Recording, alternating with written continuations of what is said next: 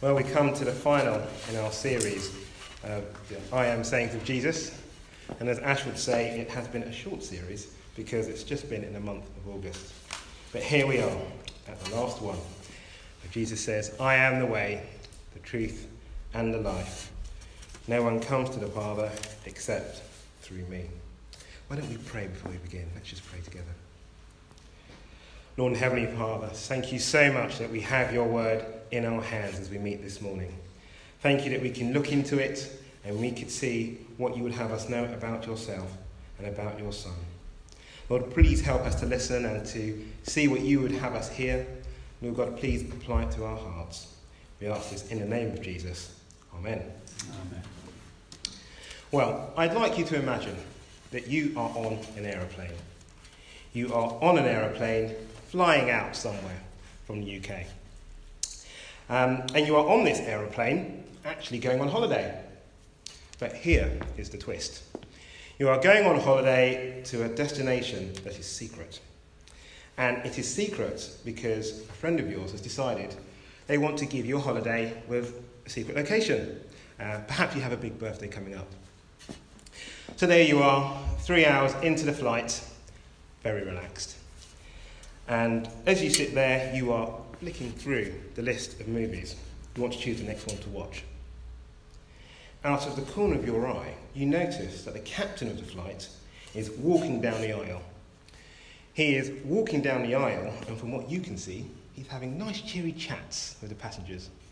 So you think to yourself, isn't that nice? It's really good to see the captain of the flight, the chief pilot, out talking to people.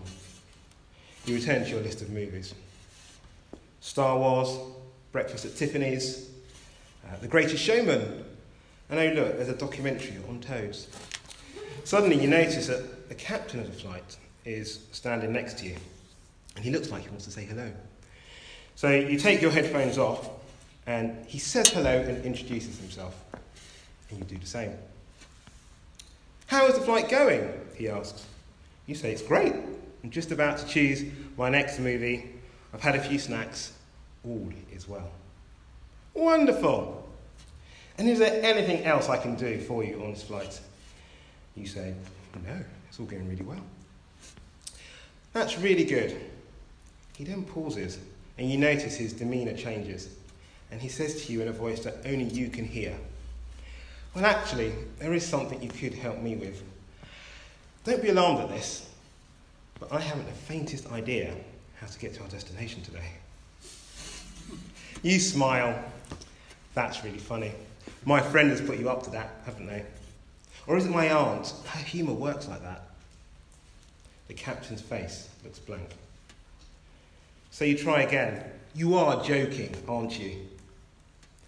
You notice now that the captain has beads of sweat coming down his forehead and he looks a bit unwell. He gulps. I'm really sorry, but I am completely lost. You are speechless. He straightens up and he says, Well, not to worry. I'm sure we'll fumble our way through. Look, I can see I've interrupted you choosing a film. I hear that the documentary on toads is rather good. He then does an about turn and walks back to the cabin. You are in turmoil. You have no idea what's going on. It's not what you expect of a captain on a long haul flight. You are completely bewildered. Well, that is a situation I hope you are never in. But in a real sense, the disciples in our passage are feeling just that. It's those feelings of frustration and disappointment as you are trusting someone to lead you and they don't do what you think. And that change of situation to not be what you expect. You see, because for the disciples in our passage, they have just been told by Jesus that he is going to leave them. To give you some more context, it's around AD 30, 36. We are in Roman Palestine. The Romans have invaded and they are in charge of the Jewish population in that area, although they've got King Herod installed as the puppet king. For the last three years, Jesus has been speaking to the people in and around Jerusalem. They have responded with words like, We have never had anyone speak to us like this person. They have seen Jesus do miracles and signs which have made them think, this is godlike. And perhaps this is the one that the scriptures prophesied about. And surely he must be from God. And the disciples. The 12 disciples have been following Jesus throughout all this time. They have witnessed the miracles and everything, everything he has done. And they have been taught by him.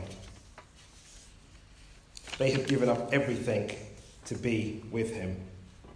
But now, gathered in this upper room, Jesus is telling them things that they don't really want to hear. Jesus is speaking about a betrayal. He is speaking about denial amongst the disciples. And then he tells them he is about to leave them, adding that they know the way to where he is going. You can almost imagine the shock and anxiety amongst the disciples. It is out of this bewilderment that Thomas speaks, and we see that in verse 5. Let's read that together. Chapter 14 and verse 5. Thomas said to him, Lord, we don't know where you are going, so how can we know the way? Thomas poses two questions. Where is this destination that Jesus speaks of? And secondly, how do we get there? And underlying those two questions is the main issue, which is with Jesus going, what do they do now? Well, let's try and answer those two questions, and with our answers, conclude by looking at this final I am saying of Jesus and see what it says to this issue of Lord Jesus, what do we do now? So, the destination. What is this destination that Jesus speaks of? Well, Jesus has already spoken about this destination earlier in the passage. If we turn to chapter 14 and verses 2 to 3, we see it there. Let's read that together. Jesus says, My Father's house has many rooms. If they were not so, would I not have told you that I am going there to prepare a place for you? And if I go and prepare a place for you, I will come back and take you to be with me, that you also may be where I am. So there it is. That's the destination. It is the Father's house. Why don't we look at those two verses where Jesus speaks about it and try and draw out a few things about this place? Well, firstly, it is a distinct place, not a concept or an idea. It is a real place where the disciples of Jesus will live with him and abide with him. Secondly, everything of God permeates the setup of this place. It is ordered by God the Father, it's full of his generosity, joy, and wisdom. A phrase we often use describing this place is like being at God's table. And the image there is of being at a feast where God has provided everything, and everything is the best of fare Every single experience is the best of. And God the Father is there. There is no obstacle in the way, there is nothing in between. You are in God's house. And thirdly, Jesus describes the Father's house as a place with somewhere for each of his disciples. This is a place where you are known. It's a place where you abide with God in his house. And amazingly, it has a place designed just for you. Everything for your blessing. You are loved. In addition, we can say there is no pain or evil, no tears. Certainly not the fear and confusion and that sense of danger the disciples would have had. It's a wonderful place, sustained by the eternal God. Well, okay, that is the destination, but how about getting there? That is Thomas's second question. How do we get there? And here is the problem. Because while we can clearly state where the destination is, getting there in our own efforts is impossible. Impossible, just like our imagined lost plane, which can't get to its destination because it doesn't know how to get there, even though all the passengers really want it to get there. You see, throughout human history, individuals, people groups, nations, even civilizations have tried to define how to get to God. albeit that their description of the Father's house isn't the same as what Jesus has told us in verses 2 and 3. But still, they would have give you many answers of how to get to that place. Some would say that to get to that place, you just need to keep lots of rules and do some religious duties. That should get you there. Others would say you need to do as many nice and good and charitable things as possible. Do that throughout all of your life. There will be so many answers, and as you look at them, you'd notice that they would be contradictory. Some would say, do this, others would say, do the complete opposite. It's no wonder that with so many baffling answers, people tend to do just what that lost captain said that we started with. Just put your headphones on and find as much entertainment as possible just to distract yourself. Do anything rather than think about the main issue, which is where is this life leading to? Instead, just fumble through life and um, don't worry about the destination. Hopefully, it won't matter. And even amongst all these many answers that you would get from human history, you would notice a, t- a trend. Because even the most dogmatic of descriptions would have a caveat about reaching God relating to your performance, or rather, the wrong things you do that bar you from getting into the Father's house. The Bible is quite clear on this. It calls that insurmountable barrier, the thing that stops us getting into the Father's house, sin. It's the inability of all of us every day to not live up to the high standards that God would have us do.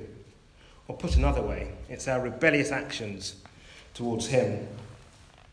It creates a barrier between us and God, rather like that last gate in a castle. It's called a portcullis. You might try and get to this gate, you might swim through the moat, you might climb up the steep walls, but that last gate, you just can't get through. It's impossible this barrier which prevents you getting into the castle. And that is like our sin.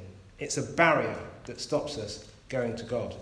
It's a barrier that stops us getting into the Father's house.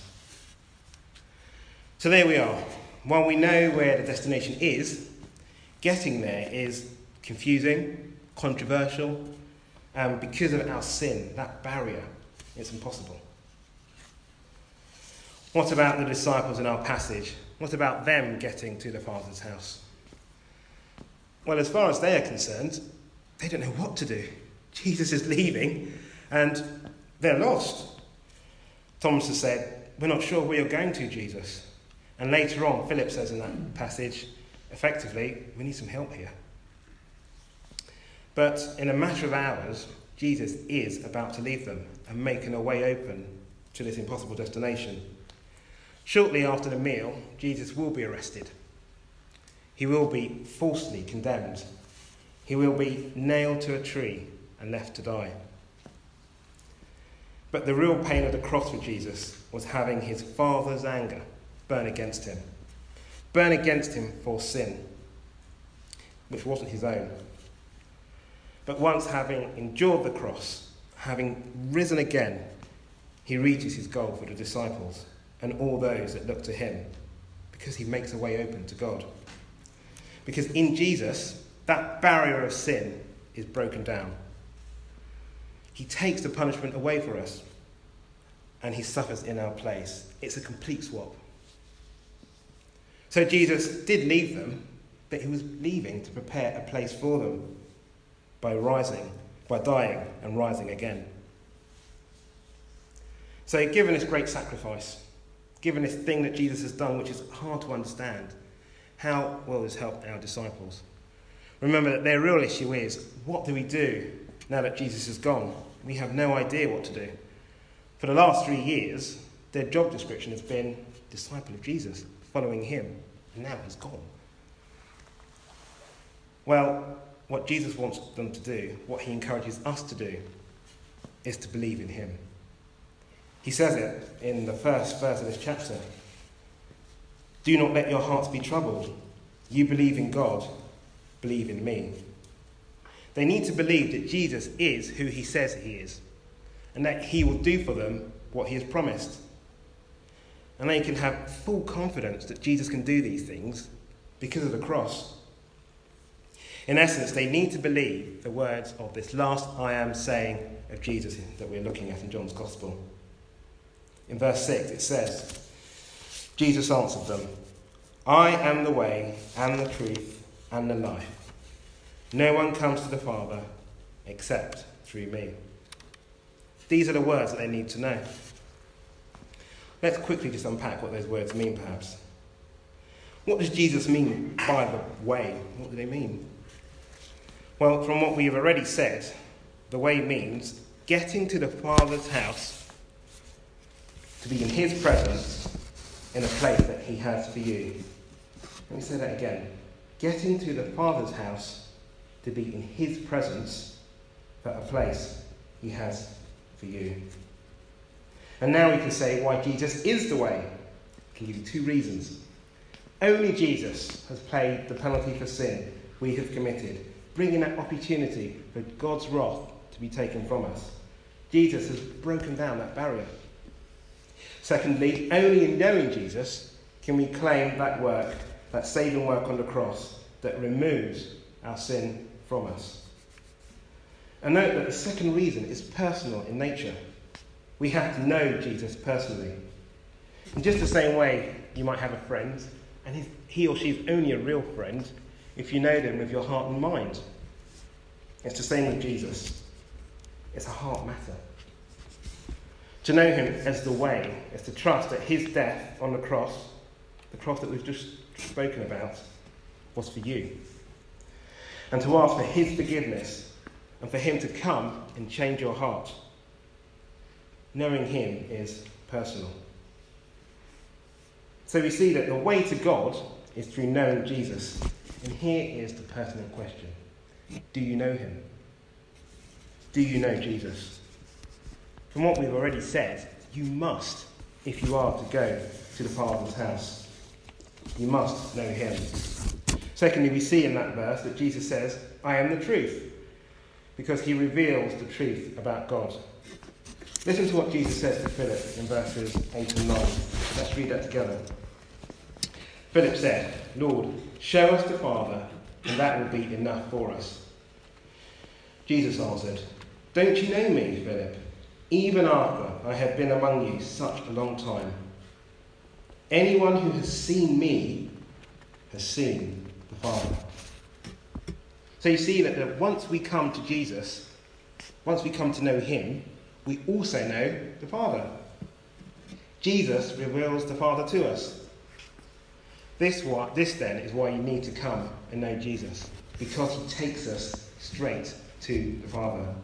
In that passage, he actually says that six times. It's almost as if Jesus is introducing us to God. He's introducing us to his Father. I don't know, is there a famous person that you'd like to meet one day? Um, could be an athlete, Jessica Ennis Hill, a sportsman, Roger Federer, uh, pop star, Taylor Swift, I hear is still there these days. Um, so Cliff Richard might be your thing. I would really like, and I know he has faults, and there'll be things I'd like to challenge him on, but I would really like to meet Barack Obama. I'd love that. What if, um, after the service, we had a chat, and I insisted I was going to meet him? I said that, you know what, I've read a few of his books, um, I really like the guy, and I think that I'm the kind of person, I'm the kind of person that he needs to meet. So what I'm going to do is I'm just going to pop over there to wherever he lives. I think he lives in Washington. I might go to, Chicago. I'll check with Stu, Stu later. Um, but I turn up there and um, yeah, get to know him, introduce him to my family, come back to London. I'll Skype him on Thursdays because I tend to be quite free on Thursdays. He'd probably say to me, that's very funny now, but it's not going to happen. You need some kind of introduction. You can't just go up to him and say, hey, I'm now. Um, because you know that if I did, I'd probably stand outside his house shouting, Hey, Barack! And um, two big bodyguards with sunglasses would say to me, This is your final warning. If you do not move away from this house, you're in trouble. And it'd be good if I actually listened to that, otherwise it would hurt. But here we are. We have come uh, to Jesus and the Almighty God who spoke the universe into being the mighty God who has angels around him calling, Holy, holy, holy, who is unapproachable because of our sin. Our barrier stops us getting to God. Jesus brings us to him. Jesus introduces us to God the Father. Incredible. And Jesus can do that because he and God the Father are one. The words that Jesus speaks are the Father's. The miracles that we read in John's Gospel, and if you haven't done, you really must read John's Gospel, it's amazing. They are the Father's works. Even skimming through, you would find and see all of this, the amazing events that happened. So to reject Jesus then is to reject God. This is what many of the leading religious Jews did at the time of Jesus.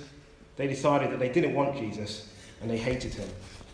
And in doing that, they chose an eternity of uh, an eternity lost to God, ultimately facing his punishment. So we need to accept Jesus. We need to have him as our Lord because knowing Jesus is life. As he says in this I am statement, he is the life. We can really see this clearly expressed if we turn over the page to chapter 17 and verse 3. Why don't we do that just now? John chapter 17 and verse 3. It says this Now, this is eternal life, that they know you, the only true God, and Jesus Christ, whom you have sent. So there it is. Knowing Jesus, who brings us, introduces us to God the Father, confers on us eternal life. Do you see? Knowing Jesus brings eternal life. And it is eternal life with Jesus, God the Son, and with God the Father. This is where we want to be. So then, how did this help the disciples and us now? This is 2018. And like the disciples, Jesus isn't actually physically here. Well, what Jesus would will us to do, what he wants us to do, is to believe and trust his words. Believe and trust that verse 6 I am the way, the truth, and the life. Likewise, if you are new to these things, then you are asking the fundamental question that human history has tried to answer how do I go to God? How do I know Him? What is the route to Him? You need to believe the same thing. Believe that Jesus says, I am the way, the truth, and the life. Because as Jesus says in the second part of that verse, there is no other way to Him, to God the Father, except through Him. And from all the things we've been thinking about, that makes sense, doesn't it? Consider who else has died for sin on your behalf? Or who else can bring you to God the Father like Jesus? All of the other suggested routes that humanity has come up with, they can't answer that. They're stuck. There is no ambiguity about whether this is the right way. God the Father and God the Son are one. He is the great I am. You remember back with Moses and the Israelites when um, God brought the Israelites out of Egypt? He presented himself to the people as the great I am. We spoke about this in this series. This is Jesus saying that I am the way, the truth, and the life.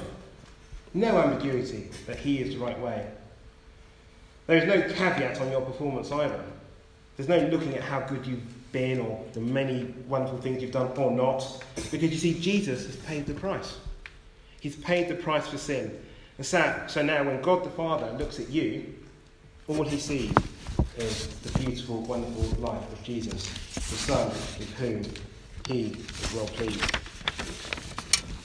But if we choose to reject Jesus, if we decide that we don't want him, that barrier of sin will keep us firmly shut out of the Father's presence.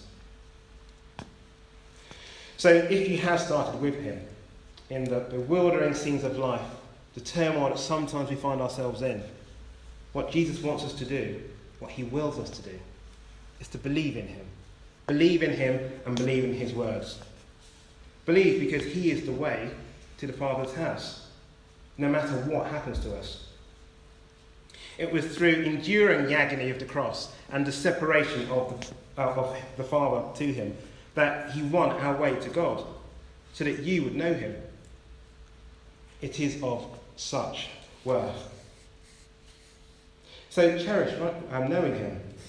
Cherish Him. Even on a Tuesday, it's a Tuesday, and you know it's home group, and you completely change your diary to make sure that you get to home group. You kind of get there, rushing in a calm but fast way.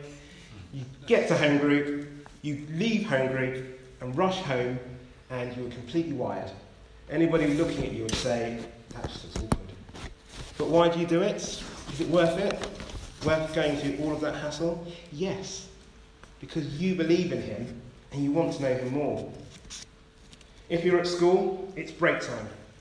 And everybody is saying, look, you've just got to do this thing. It's so funny. But no one's going to know about it. Just do it. It's a real laugh. But you think this isn't, isn't the quite right way to be. And you decide to choose to be different. Is it worth it? Well, yes, it is.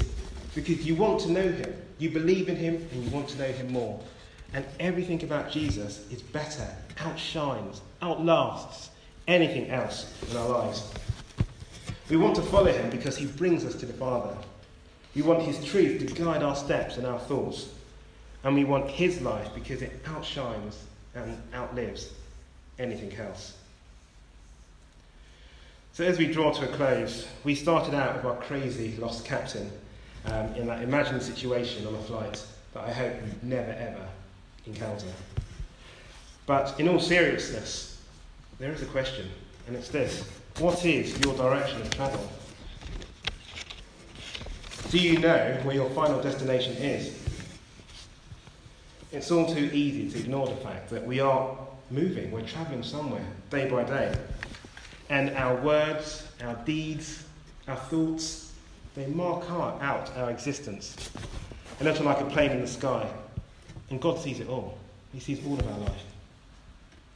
Jesus says, Look, I've opened up the way to him. Believe in me, follow me. And if we already know him, then rejoice. Rejoice and be glad. Only continue to believe in him.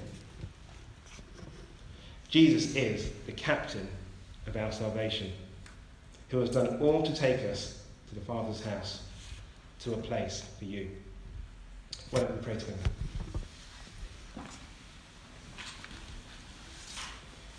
Lord and Heavenly Father, thank you so much for our Lord Jesus. Thank you that He has done it all so that we might come to the Father's house. Thank you that He has paid the penalty. He has broken down that barrier which we could not.